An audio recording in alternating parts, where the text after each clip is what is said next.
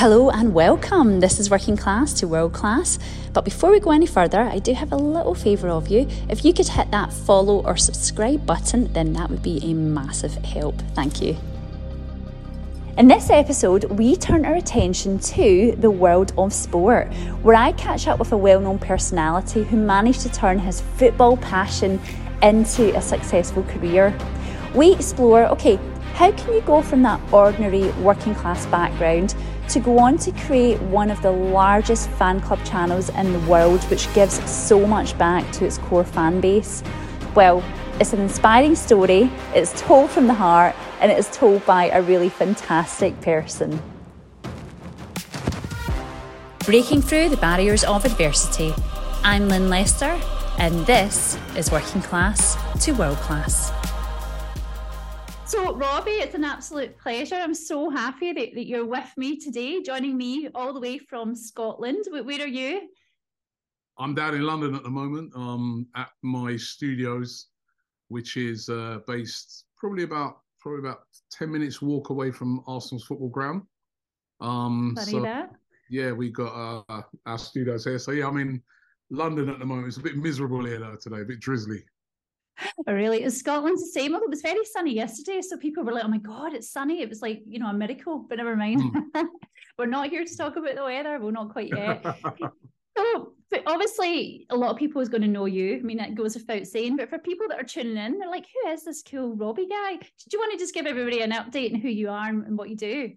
Um. Well, my name is Robbie Lyle. Um. I run um, a football channel on YouTube and many other social media platforms called AFTV, which used to be known as Arsenal Fan TV. It's um, AFTV.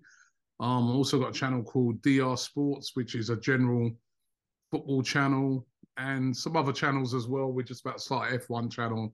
Um, but I, would say basically my business is um, football content, but by using social media rather than the sort of traditional media outlets. So, um, and I'm known for, you know, speaking to fans, um, particularly Arsenal fans, which is um, AFTV's um, an Arsenal channel, and um, sort of built my reputation from interviewing fans um, after games to get their opinion on their football club. But that's pretty cool. I mean, it's funny because you know people who are football fans i mean really to to get to immerse yourself in, in such a way you know to I just think it's just so cool how you've done it. And we're going to find out in a minute how you did do it because mm. I don't know when you were a kid if you ever thought in a million years you'd be doing what you're doing now, did you? No, no, I didn't. Um, I mean, I, I couldn't have done it when I was a kid because the, the technology just didn't exist. And um, all our football sort of came from the traditional sources of you know whether BBC, ITV, then later on Sky. Um, but what the technology of social media has allowed me to do is, and many other individuals now, is to be able to start our own sort of media companies to do with sport. So um, yeah, I think when I was a kid, I would have loved to have been on TV talking about football, but I, I just couldn't see a way to do that. No, technology is amazing now. I mean, even you hmm. look at AI and you think, oh my goodness, what is next for us? Because yeah. every every decade, I think it can't get any more advanced, and then something else happens. I remember going back to the years when my mum and dad, or especially my mum, couldn't work the video recorder. And they'd be like, you have to press the two buttons for it to record. And I'd be like, oh my God, they're so old. And now I'm like, what? What's that? So yeah, no, I feel every, same every day, you know, I mean, every day, especially, you know, in this business, every day there's something new. Like you said, AI, that's, uh, you know, something that's really coming up strong. Uh, the metaverse, you know, every day there's new technology. Yeah, it's random. Well, it's just going to get, it's going to accelerate even more. But for now, we're going to accelerate back the way because obviously the whole ethos of what we're here to talk about today is working class to world class about how how can you come from I guess, a really humble start in life to fulfilling your dreams like you have and, and you're you're known worldwide. So if we go back to, I don't know if you were ever called wee Robbie or little Robbie or just Robbie, but you know, when you were a kid, like where were you brought up? Yeah, I was I, I was born in London. Um, grew up for most of my um my childhood in Luton, which is um a town just about 30 miles outside of London. That's where I went to school. My my parents, um, both Jamaican, uh, came came to this, excuse me, came to the um to the UK in the 60s and were in living in London. And then eventually my dad was uh, able to get money together to buy a house and he bought a house in in Luton. And um, yeah that's where I grew up. My childhood was went to school there till in you know when I got to sort of my teens I moved back to London um, but um, yeah I, so I went to school there and uh, yeah it was it was a it was a working class uh, background you know my, I, I really admire my parents because when they came to this country basically you know, and they, they called him the Windrush generation. Um, uh, although my dad always used to remind me that he didn't come here on a boat; he took come here by the plane, right? So he always used to make sure he stated that. But um, you know, basically, I admired them because they came here really with nothing. You know, they come from a very, very poor background in Jamaica. They came to England to uh, work in the services sort of industry, and you know, they they brought up four kids, me me and my three brothers. They, as I said, my dad managed to, through his hard work, buy his own house. He worked as a as a plasterer um, all his life, and yeah, I, I just look at them and think, and I think it's where I get a lot of my sort of entrepreneurial spirit from, even though they weren't entrepreneurs. But I just look at it and say they were brave because to take that step to leave from Jamaica to come to England, which would have been a totally different climate. At that time, there was a lot of racism that existed. They don't know really what they're coming into. That took a lot of um, that took a lot of bravery to do to to, to make that step, and um, they did that, and then they brought us up. So I'm I'm really proud of um, they they both passed away now, but I'm very proud of um, how they brought us up. That's amazing. I mean, I'm, I'm sure it goes without saying they're obviously very proud, and I'm sure they would be beaming right now to see what you've achieved in life. And so you were saying that you're you were brought up with your siblings, so so it's all boys. Oh my god, my niece has got four yeah. boys, and sometimes I'm like, I don't know how she does it. It was that chaos in the house, four of you. Yeah, it was. it was. It was. It was uh pure chaos in the house. Four boys, but we all, you know what, we all got on. We just all had our normal you know, and we all still get on. We all, but we just all had our normal sibling rivalries and that, and we were all like mad into sports. So I think that's where I get a lot of it because we were all like, we all did so many sports. We played football, cricket, rugby, everything, you know what I mean? And we were always discussing sports. We were always talking about football, you know what I mean? And then my dad as well was really, really into sports as well and really, really into his football, cricket, he always watching it. So we, you know, I think where I get sort of get that side of things regarding knowledge of football and knowledge of sports is from that environment of growing up around it, every day talking about it, every day arguing about this and that to do with football. I remember my mum always used to be saying, "Can't you talk about something else?" I mean, but um, yeah, that's where it all comes from. It's it makes sense because you know I, from my family we've got quite a, lot of boys, a lot a lot of nephews and mm. you know, brothers. I'm the youngest of seven, and three of them were, were brothers. And so, but the, yeah, football was literally the chat, especially amongst my mm. nephews. Mm. That's all the blooming talk about. And I'm just, I mean, I think I've just about understood the offside rule, but that is pretty much it. My, my knowledge is slightly limited, but yeah, I, I get it. When my son used to play football, mm. I'd go and watch him, and I'd be shouting at the sidelines as if I really knew what I was talking about. But I was so into it. So I think I did understand most of it. And so were you were you the youngest or oldest, or where did you sit in the your, with your I brothers? Second, I was second. So I got older brother and then two younger brothers. So I was second, sort of second in line. So um, yeah.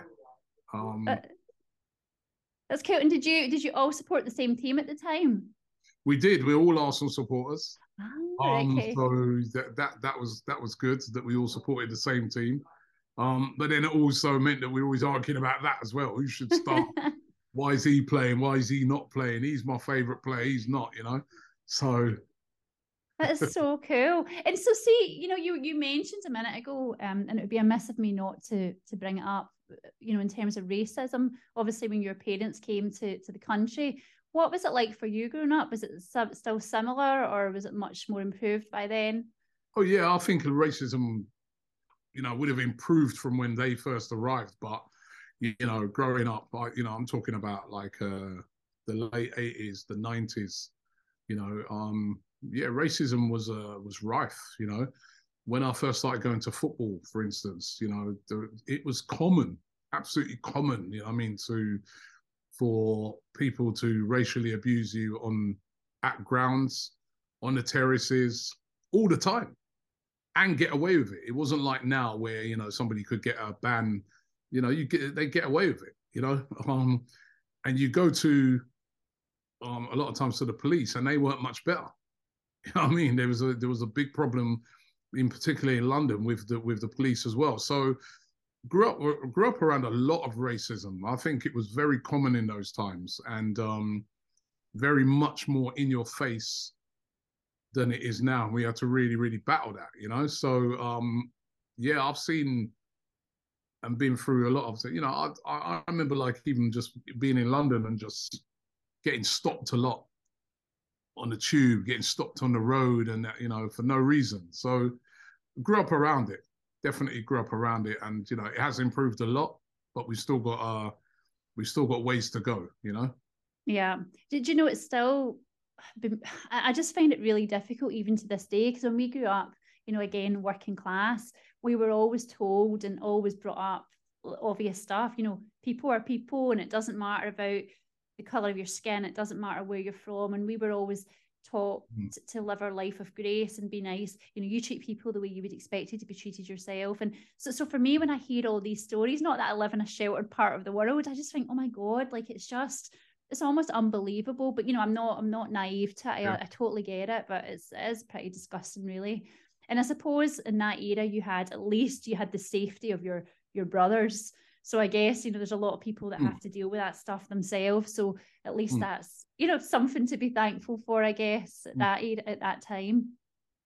Yeah, definitely. You know, I mean, and, and, then you know what as well, like um a lot of my a lot of my friends that I, I grew up with and some of my white friends, they were um like in Luton, they were Irish.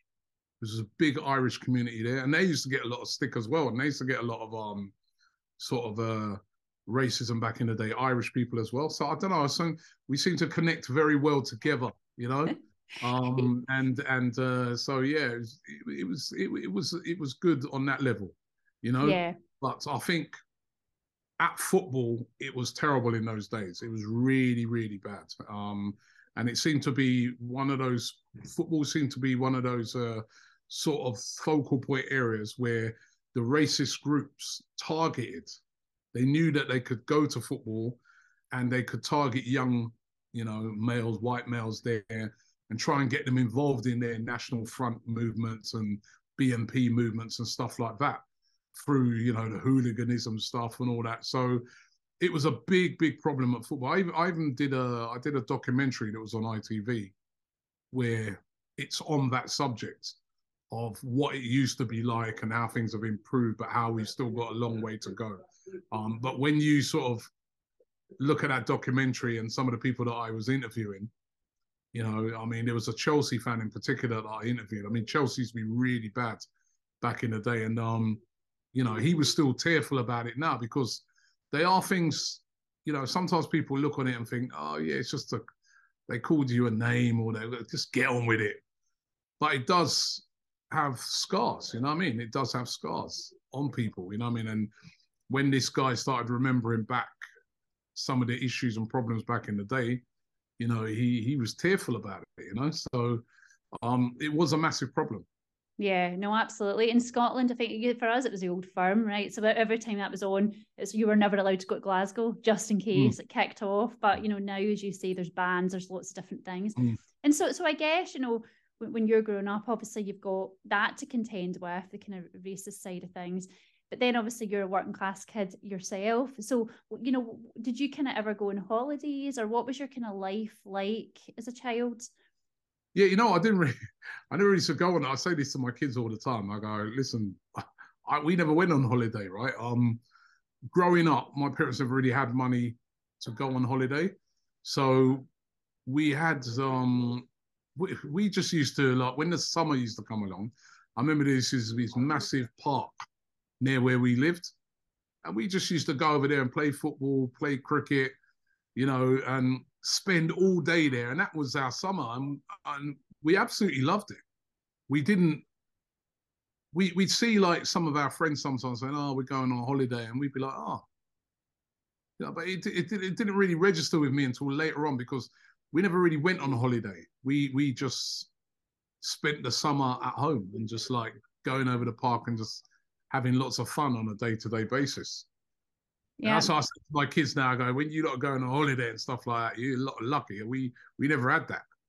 You know, no, never. My parents, my parents just didn't have the money to take you know four boys away from on on holiday. We just just didn't do it. No, it was it's almost impossible, isn't it? I remember we used to get go crack of dawn, but we would never come back until it got dark. That's and you exactly were just all day. We'd be out all day, all day, you know, playing football, playing cricket, playing whatever, you know, um, and just you know, just come back at night, you know, when it got dark. Well, we would come back for a come back at jam. lunchtime to get something to eat and then go again, you know? So exactly. Well, that's what I'm saying. We, we used to come back for a we called it a piece and jam, so a jam mm. sandwich, but for us it was called a piece and jam. So we were allowed a piece and jam and some diluting juice, which mm. I think you guys call squash. that was about yeah. it. Then get out again, get out. Oh, so, so it sounds to me as if it was like lots of fun, right? You know, you've got your brothers, you're, mm. you're having, you know, as you say, you know, you only know what you know, right? Yeah. So for you, that's just that was pretty standard, pretty hmm. normal. Mm. And so at school, then, like, what were you like as a kid? At school, you know, I mean, I, I think, you know, I always get told off for um, being very chatty, but um, I did, I did pretty well at school. You know, I mean, I did okay. My, my parents really pushed us at school. You know, we we couldn't come home with well, we could come home with a bad report, but there were consequences. You know, you know they, they, didn't. You know, my, my dad used to say there's no compromise on school and that's what he used to that's what he used to be like and he was pretty draconian with it pretty harsh on it but actually it worked because you know we did all of us sort of come out all me and my other brothers we all come out of school with uh, decent qualifications you know what i mean so um so at school I, I was yeah school was good it was just that you know we had to make and i remember my mum used to be a cleaner at the school right when i was when i went to um secondary school she was a cleaner at the school, so she'd always be getting. She was almost like a member of the MI5 or something, and that she'd always be getting intel off of all of the uh, teachers and that. She got to know them all. So if I got into trouble or my other brother got into trouble or anything like that or detention or anything, she'd know before we even told her. And then she'd tell my dad, and then oh my god, you know, So that was it. That was you. Yeah, my, my dad, yeah, my dad was a real disciplined guy. So like, if if if he knew that you was messing around at school, then you know you wouldn't be going nowhere. He'd be like, he'd be like, yeah, Robbie, you know all them football things and that you've been doing. Just tell him you won't be coming there for the next month. And he'd be like, what? And he said, no. He goes, I heard about the detention you got, and that goes, goes. So he goes, I told you a lot. If you're gonna go to school and mess around, and you're not playing football, you're not playing this, you're not. doing and he and he and he always stuck to it as well. He's not like me with my kids now. I'd try to do that, but then I break. You know what I mean? Sometimes I break. And I was look, I was like, oh, all right. But my dad, he didn't break. He was very. He had old school sort of discipline that he brought from Jamaica, and he didn't break. And he'd be like, nope. And you knew there's no even point, not even a point of asking for a reprieve or anything. So so that kind of forced us to, you know, to work hard at school. Why you big? Know? You know, my dad, you come home from school, you got to do your homework before you do anything else. You couldn't even turn the TV on. The homework better be done first. He was like that, you know. So um, with my mum as well, also like that as well. So that sort of discipline did help to keep me focused and you know even though sometimes i'd stray off but you know keep me focused and make sure i did well at school it brought you back in the straight and narrow. I think the thing is as well, the fact that they had come over from Jamaica, as you said, they came over, it was a different climate, different culture, different yeah. everything really. So they obviously had done that so that when they had kids, it was to give them the future that they mm. really wanted for them. So you kind of yeah. totally, you totally understand it. And obviously there's a respect element, you know, I don't know how, how old are your parents when you were born? Were they young or old? Or? They would have been like in their yeah, they were they'd have been like probably late thirties, forties. Mm. So you know they were very yeah, and they you know their traditional Jamaican discipline they brought with them. Yeah. You know, I mean? so, so yeah. Good. No wonder you and your brothers got on. it doesn't sound as if you would have got away with it if you hadn't. No, nah, you couldn't get away with it. Not my dad, man. He knew everything, man. and as I said, my mom was she had all the intel at school. You know, I mean, she knew everything already before we, yeah. Oh, it's so funny. But where we live in Clydebank, I always remember going out. My mum would say, "Now be on your best behaviour because I'll find out before you even get back here if you've done yeah, anything that's, wrong." that used to be the case with me as well. Yeah, and I believed her. Get home, knew exactly. everything. I used to hate. I used to hate when she worked at that school as a, a cleaner. I'll tell you. That's so funny. And so, so when you left school, like, what kind of grades were they at the time? And then, what did you then go on and do? Did you go to college or uni, or what was your plan? Yeah, I left. I left school. I think I had five um GC. Well, I think they, were, they weren't even GCSEs at that time. It was GCE or something. I had five. I had five O levels. That's what they used to call it then. So I had five O levels when I left school. Um, I went to I went to um sixth form and I was doing A levels, and with the plan to go on to university. But then I left before the end of it because I wanted to work. I didn't really want to go to university. Didn't really appeal to me. I, I wanted to work, and I got a job um, as work. My first ever job I got was working in as in the civil service for as as um when I say civil service, it was a, housing. Um, what was it called again? Um, DHSS. And I worked at a DHSS office in uh, Notting Hill in London. Um, sort of the sort of Ladbroke Grove end of Notting Hill, which is it was quite rough.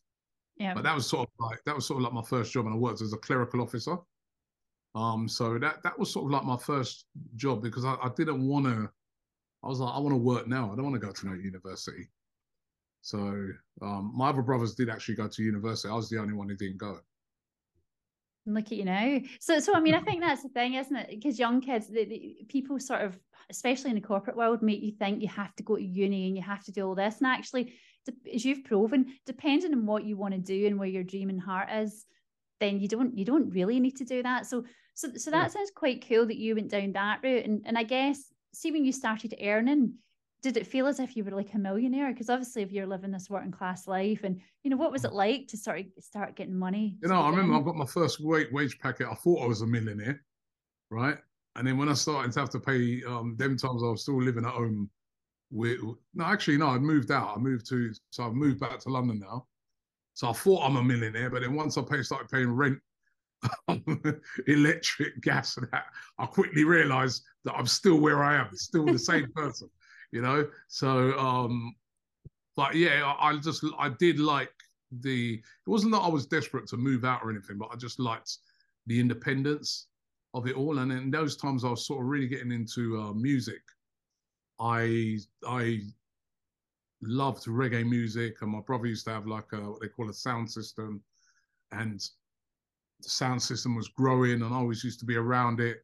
And I started like uh, emceeing on the on the sound system, like picking a mic up and emceeing, and discovered that I had a bit of a talent for it, and that started to really really take off as well. And you know, so so being sort of independent, living on my own, it means that I, I mean I could do a lot of. I work during the day, and then in the evening times, especially on the weekends, I'll be out you know, with the sound system, and then eventually going on to doing some performing and stuff like that. So Oh, that's so cool. So, see when you say performing, what do you mean? Like, were you was it like DJing or was it what? What? what so I was like a, um, I it was like a reggae artist. So I used to um, first of all, used to do it like on sound system. So I'd like have the I'd take the microphone and I'd um do what they called MCing. Yeah. And then, you know, I started to, you know, become more and more well known in that sort of UK reggae um, industry. And then I started making um, started making records and stuff like that. And I, I had one that went to number one in the uh, in the UK reggae charts. So that was pretty cool. And then when I did that now, that tune sort of took off. I started like, you know, doing touring around first of all around the UK, and then I started doing stuff around Europe, and you know I did some a couple of bits in Jamaica, and that's when I that that actually is when I I first started traveling, started like traveling around. That is so cool. So so let's go back a minute, right? So you've just hit me with this. I'm like, really, number one? When did no, I've done a lot of madness. I have. I'm going to go and look for this now. But so so how did you get into that? So you're obviously you know you get the sound system, you do an MC, and did you just like literally go and knock on doors and ask if you could come to do some stuff, or how did you actually? How did they open the door to you? No, so what, what it is, and my brother, my brother and his friends, they had what they had what we call a reggae sound system that they started. They just started a little small thing and they just used to play at parties and things like that. Because in those days, um, you used to have a lot, used to have a lot of um, sort of almost what they called like parties in houses and little halls and things like that, and and people would come and especially with reggae, and they'd string up a sound system, and you know you play music, and you'd have MCs who like you know um, MC over the music and that and introduce it and everything. And I just discovered that I had a bit of a talent for that. I really loved it. I always used to listen to a lot, and I discovered discovered I had a talent for that. And then as as my brother's sound system started to grow and grow and grow, and I was like the main guy on it because I sort of started just from scratch MCing. I just started to sort of build up a reputation where people were saying, "Oh, you know what? He's really good. This guy's good." Until eventually, like a couple of uh, record labels, the, the UK reggae labels, approached me and said, "We want you to do a, we want you to do a tune." And I did a tune called um, "Proud to Be Black." That was a tune at the time, and it went to number one. It went to number one in the UK reggae charts. So that was a big moment for me. And then I, I it enabled me after say, say this was over a period of about four years, and then I left my job and started sort of concentrating on reggae and performing and that like full time. And I did it full time for a good few years. That is pretty cool. That's really cool. Congratulations. I had no idea. And yeah. so do you think as a child, do you think you would have had the confidence then, or did you build the confidence to do that kind of stuff in later um, life? I think I sort of built the confidence. I don't know. I was always quite a confident kid. Um, but I just didn't know I had that in me. It was just something I just discovered over a period of time. I, I just enjoyed it. And then, you know, once I started realizing I was good at it, thinking, you know what, I think I could, you know, you hear other people, and I think, I think I'm better than him. I reckon I could do, I reckon it could do something as good as that. You know what I mean? so your confidence starts to build, build and stuff like that. And then you're you're performing in front of people, so your confidence builds again. So you just, I, I think sometimes as well, you just realize you've got a talent for something, that you didn't know before. It's really it's a really weird to I don't know, it's really weird how it happens, but you just sometimes discover that unexpectedly you got a talent for something. Something that something that for other people, something that for other people may be a bit difficult to do, or they were you find it quite easy. And you realize that I got quite and if you if you then add hard work to that, you know, I mean, you can really start to make something with it. Yeah, as, as I say, it's a pretty cool talent to have, and and then you know I love the fact that you then chucked in the job because because you then found your passion, something that you really enjoyed, made yeah. you smile, you get out of bed for it, and you had tons of fun doing it. So you know I can imagine traveling around the world, like you know having not ever done that before. Did that feel yeah. alien to you? No, it was cool. I mean, because now I started to realize I'm like I should have done this ages ago, you know because uh, you start to travel around, and then the good thing about it is that every, people are paying for it as well. So, so you know, so yeah, no, you, it was it was brilliant. It was a brilliant time. You know, I mean, like I, I I remember like sometimes we do tours of like Europe, and you know, I wasn't I wasn't the main act, but I'd be like, you know, the second before the main. Although later on, I did do some main ones, and it was just so cool. You know, what I mean, I, I, it really opened my eyes to life, to people, because you go into all these different places. Like, I remember the first time I went to like uh, Germany to do. I was like, I said to the guy, "Go, who in Germany is going to know anything about reggae?" He goes, "Yeah, Robbie." He goes, "Reggae music's big in Germany." I go, "Serious?" I said, "Yeah, man." He goes, "They all know your music," and I, I go, "You reckon?" And then when I got over there and I saw the crowds, they were bigger than the stuff we were doing in England, and they knew all the words, and I was just like, "Wow," you know what I mean? And so it really starts to open your eyes. You know, what I mean, you you you you know, it's something that I I've kept to this day. When I always say, you know, I mean, I like to go and discover things for myself. I never try to to uh, stereotype people. I never try to sort of look at things and think they won't understand this or they won't get that because you just don't know. Yeah. You know? God, and I think the thing is as well, it's you know, a lot of people I've spoke to in this podcast series, a lot of it's about who you're hanging out with as well. So it's hanging mm. out with different, you know, and, and again, your kind of people, people that accept you for being who you are. Mm. And I think, you know, especially when you live in a working class area, to travel the world, especially, and hang out with people mm. of different cultures and attitudes and their really open mindedness. So I guess, you know, that that was probably that accelerated, I guess, your, your thinking and how you then oh, took on life. Yeah. 100%. yeah. And do you, so once you've done all that, so like, I'm just picturing the scene. I can imagine we can talk off camera. You can tell me how great it was, but I can imagine how you know it was a life of Riley. I guess it was pro- probably pretty good fun. And so, where did you go from there? Did you do that for quite a long time before you took your next step? Yeah, I did that for quite a long time, and then I, I, I sort of transitioned from performing and everything to. And then I worked on the radio for a bit. I had my own sort of radio show. Um, on, on it was on the local, it's BBC um, Bedfordshire so I should travel back and do that show. And I did that show for quite a while, and that was successful. Um, but then after a while with music, it started to fizzle out. It started to, you know, music's a, you know, it's a real trend game that then something else starts to come along. And I started to realize that, um, you know, that's a bit in the decline now. And I'm like, I need to work. I need to start getting, because your money starts to get a little less and less. I'm like, I need to start working again. And um, so I started to, I went back sort of into working within housing. And then I remember I used to see all the surveyors who worked in the housing, who worked in the housing um, company I worked. They always used to come in all dressed in suits and that, looking cool. And then when we were all in the office stuck there working, they'd always sort of be in and out of the office, getting into their cars, gone, come back later on. But, okay, you know what? I'd like to do that job, man. You know what I mean?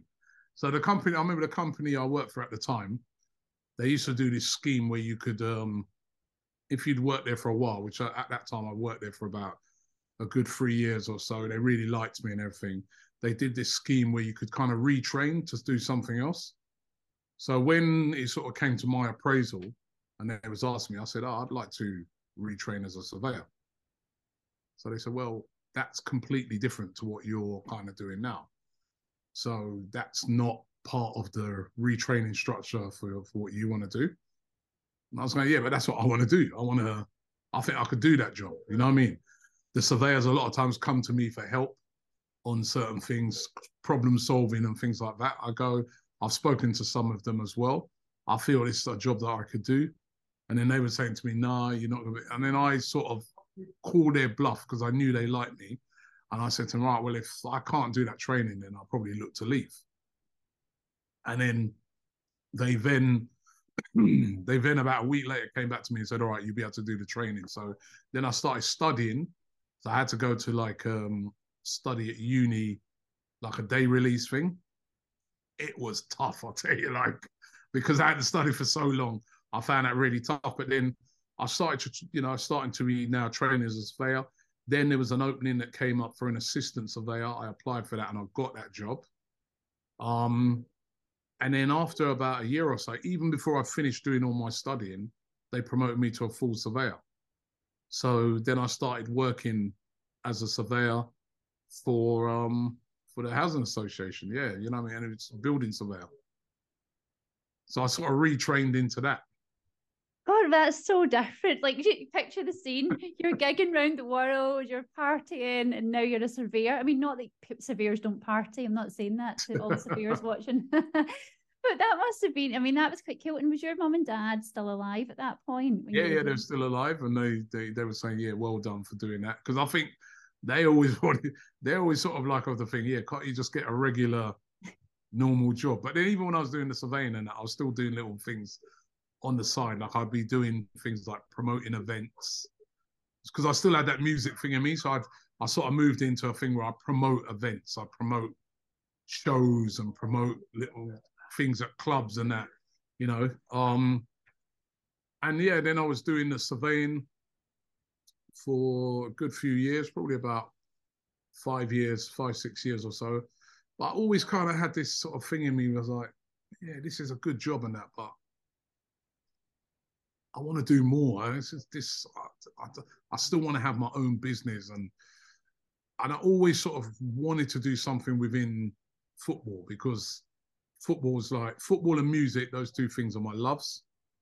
Supported Arsenal all my life. I was like, and then I had a friend who was doing, who me and him used to go to way back when we used to go to Highbury, and he'd started um he'd started a, a company called uh, well, he started a football channel called IFL TV, which is like a boxing channel. And one week he said to me, he goes, Oh, Robbie, he goes, My camera guy can't turn up. So can you come with me to this boxing fight? Because what he used to do, he'd go to boxing fight and he'd interview fighters and promoters and stuff like that and post it on his YouTube channel. So he goes, Can you come with me and hold the camera? So I said, I don't know nothing about cameras. He goes, you don't have to. He goes, I'll focus it on that. All you got to do is just hold it straight. I said, all right. So I went with him and we went to a show. I remember it was up in Liverpool. And I saw him in action, saw what he was doing and everything. I was like, do you know what? This this could work for football. So I remember I said to him, I go, do you ever thought of doing something like this um for football? So he said, Yeah, but Robbie, you'd never be able to get the players. You know, you haven't got the rights to football and stuff like that. It's just so much of a minefield and I said, yeah, but what about forget the players? What if we interview fans? Because like I've always had this thing in my head that nobody ever asks the fans their opinion. You know I mean? We always hear from all the pundits, we hear from all the ex-players, so-called experts, and sometimes some of them haven't even been to games. Yeah, they used to play for Arsenal, or yeah, they used to play for this team or that team, but that was their job. They're not invested in it as deep as fans. So I was going, what about the fans? He's going, oh, I don't think that will work. And he, he didn't really, plus as well, he was really busy doing what he was doing because he was doing quite well with his thing. So I just decided that, you know what, I'm going to develop out this idea, which I kind of did. I went back to him again, asked him if he'd be interested. He said no, which again, I was a bit crestfallen because I never have a clue how to film or edit or anything like that.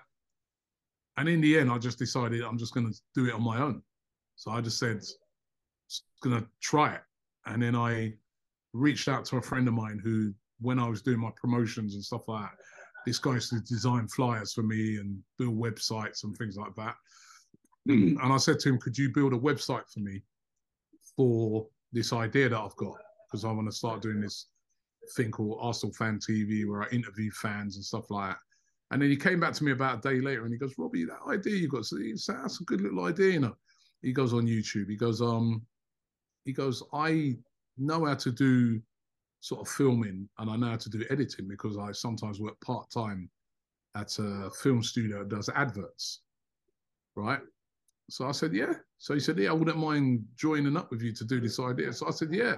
So then I joined up with him and then we decided we were going to do our first game. We went um and did. We filmed the game. It was Arsenal versus Tottenham. We put the videos out, and you know they weren't brilliant, the quality and all that, because we had to borrow all the equipment. We borrowed a mic and a camera and everything from the film studio that he worked at. And but when people when it came out and people saw it, they liked it. They were like, hey, this is pretty cool, you know I mean? And people started sharing it. And I remember like our first videos we did, we were getting like 30 views, 40, hundreds. We high fiving each other. We go, hey, this is all right. and then at first, I was just going to do all the the home games for Arsenal, but then the first week went well. So I said, let's see what let's see what an away what an away game is going to be like. So the next week we went and did an away game, um, played against Aston Villa. And that one went even better because people were saying, "Oh, we never knew what it was like." Because it's almost like we were giving people an insight into fans, how they travel to games, how they watch it, how they feel. So people really, really enjoyed that. And then after that, I said, you know what, we're going to do every single game from now on, home and away. And I remember my friend who was, he was you know, doing the camera and that, like he worked full time as well. He's like, Robbie, how are we going to do this? First of all, we both work full time. Secondly, where are we going to get the money from? To do because it's it's quite a lot of money, tickets, travel. I said, you know what? I don't know how we're going to do it, but we're doing it. And then we just from that day, that was in 2012. I started it and continued it ever since. From that day, where it was just two of us, and I say for about the first first three years of it, first three to four years, it was still just two of us, just going to games, speaking to fans, uploading. I mean, remember we're still working, so sometimes like you could have a game like Man United away, Burnley away, these far places. We'd go there, especially when they had the midweek games. You know, the game finishes, you know, it's like eight o'clock kickoff, game finishes. By the time we've done all the videos, it's like midnight. Then we've got to go sit in the car, edit them, try and get them up. I mean, we get home like five, six in the morning, have to wake up like an hour later and go to work. So Wow. And we were doing that. We were doing that for we were doing that for about initially for about the first three and a half, four years until I was like, you know what? I'm gonna have to give up my job and concentrate fully on this because I think it can really go somewhere. Because it was building in popularity, you know. I mean, we were we were doing a lot of um we, we were getting a lot of viral videos and a lot of people started talking about what we're doing. It was you could see it growing, subscribers are growing you know, we're getting starting to get millions of views and stuff like that. And I was just like, if I don't leave my job now, because a lot of people always talk about that. When did you know when to leave your job? Because remember, I'm working as a surveyor. It's a good job. I've got kids as well. I've got a mortgage to pay. So you're thinking, yeah, I've got to keep that secure. But then you also say to yourself, but if I don't go for this, I may not know what the full potential of this is going to be, and I'm not going to be able to give it all of my all of my you know dedication. So yeah, eventually I left and went into it full time. But before that, when I was working, I think the good thing about it is that I was working as a surveyor. So as I said earlier, you kind of in and out of the office a lot because I, I was a building surveyor, so you had to go around to a lot of properties and see. But a lot of times when I was going around to properties, I'd have my stuff in the car. So I'd have like a football shirt in the car and stuff like that. So if there was breaking news around Arsenal, for instance, I'd pull over, I'd take my suit off, put my Arsenal top on. I'd had a little tripod, I could set my phone up on it, and then I'd record a little video. Yeah, Arsenal just done this, blah, blah, blah. Right send it over to my other friend who'd upload it and then put my suit back on and go back to work. That's called being smart. we had to work very smart in that time, you know. I mean, and what I had to do, a lot of times I had to work some at work, I'd have to work some late nights because I, I was a person I always had in the surveyor work, I didn't want them to think that I'm taking a mix. So I didn't want them to feel that for, for starters, I never. They always used to be. They started to see me in videos and stuff like that, and they're like, "Robbie, we saw you in a video. Was that you?" And I'd be like, "Oh yeah, yeah, that was me." They go, "Yeah." They go, "So what's what's this then?"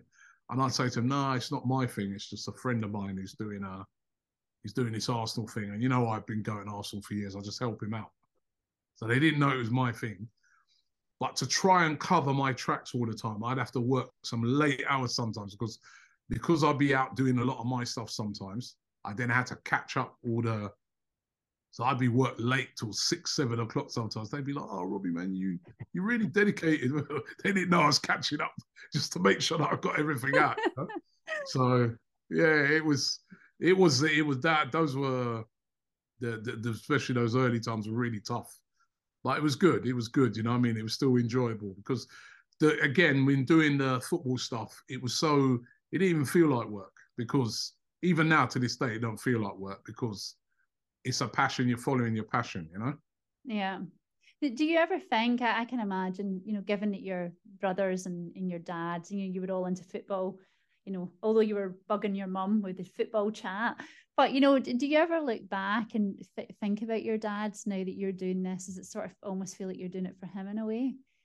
Yeah, I do. You know what? As I said, all of our, all of my arguing and football opinions and all that has come from our discussions that we just used to have as a family around. Well, when I say discussions, our arguments we used to have around football, our back and forth, and that all comes from my dad and his passion. So he was alive for some of the period when I was doing this, and he used to see some of the stuff. So he knew it was doing really well, and um, you know, he he he really really really appreciated that. You know what I mean? So, and it, yeah, it all comes down to it all comes down to like that tenacity from. I, I go way back to, as I said, when they first come to this country, and their bravery, and I try to take that on myself and say, right, I'm going to be try to be brave in the things I do as well. If I see something that I feel, I, I, I try to, I try to have, I try to do things without fear. That's kind of my motto. I try to do things without fear. I'm like, I will give something a try. Yeah. You know, business wise anyway. you know, I mean? so you know, but you've got to try and move without fear. You to be if you if you're if you're scared to try new things, you're not going to get very far. Yeah. And I guess it's you know it's the whole point, isn't it? It's one life, and as you said, if you didn't switch, you would probably to this day thinking, I wonder if, I wonder if it would have been something, or but now you can go back, and you know, because if it didn't work out, then you were a qualified surveyor. You could always yeah do that. You had something to go back on. That's exactly what I felt. I said to myself when I when I made that step, I said, you know what? Even if if it don't work out, I'm qualified. I can get a job or doing temporary. I'll be all right. So I, I knew I had that buffer. That's so cool. And so, mm-hmm. say for for you now, you know, when you, you look at all of that, what do you think is instilled in you and your kind of working class background? So obviously, bravery is is your number one. You know what you were saying, but what other kind of things do you think you carry still to this day? Well, I think hard work. You know, hard work and consistency. Those two things. I think if you don't have those, you know, well, certainly I don't think I, could have achieved what I've achieved without that because, you know, I always say um, I ain't, I always look at it and say I ain't going to make nobody outwork me, right? So, you know, I may not like even, even to this day, I come up, you know, with in growing my business and I employ 22 people now and, you know, it's a big company. I've got two studios, offices, you know, but still I'm a, you know, in comparison to some of the companies I come up against, we're small. You know what I mean? You, know, because you're making football content, so are BBC, so are Sky, Talksport, these big organisations. I can't compete with them with money, but what I do have is I have great ideas. We're nimble, we can move quick, and we work hard. And we we can. Your hard work sometimes can negate all that money. You know what I mean? And your ideas, and the fact that you've got all this new technology now, like you know, that we can put our content onto these huge platforms like YouTube, where it goes worldwide. So, but you've got to be you've got to be prepared to work really hard, and you've got to um, you've also got to have that level of consistency. What an amazing story! And before we wrap up, I've got to ask you one question. Who's your favorite player? My favorite, what favorite current player or favorite player? Oh, now you're opening up a can of worms. Okay, let's do let's do previous and let's do now. Previously, Thierry Henry, my favorite player of all time. I've had the pleasure to meet him, and since I've been doing this, and really great guy as well. But wonderful, wonderful footballer. I'd say currently Saka, who plays for us, or Bukayo Saka, youngster, you know, saw him when he first came into the team. Brilliant, brilliant player. Got a great attitude, great temperament, and is just a great, great player. And um, I think in the future, he's going to be one of the best players this country's produced. You know, he's really, really good. Well, well, you heard it here first. So thank you so much. It's just such a lovely story. As I said, you know, at the thank beginning, you. I'm sure your parents would be super, super proud. And um, yeah, thank you for sharing it today. No, thank you very much for having me. Thank you.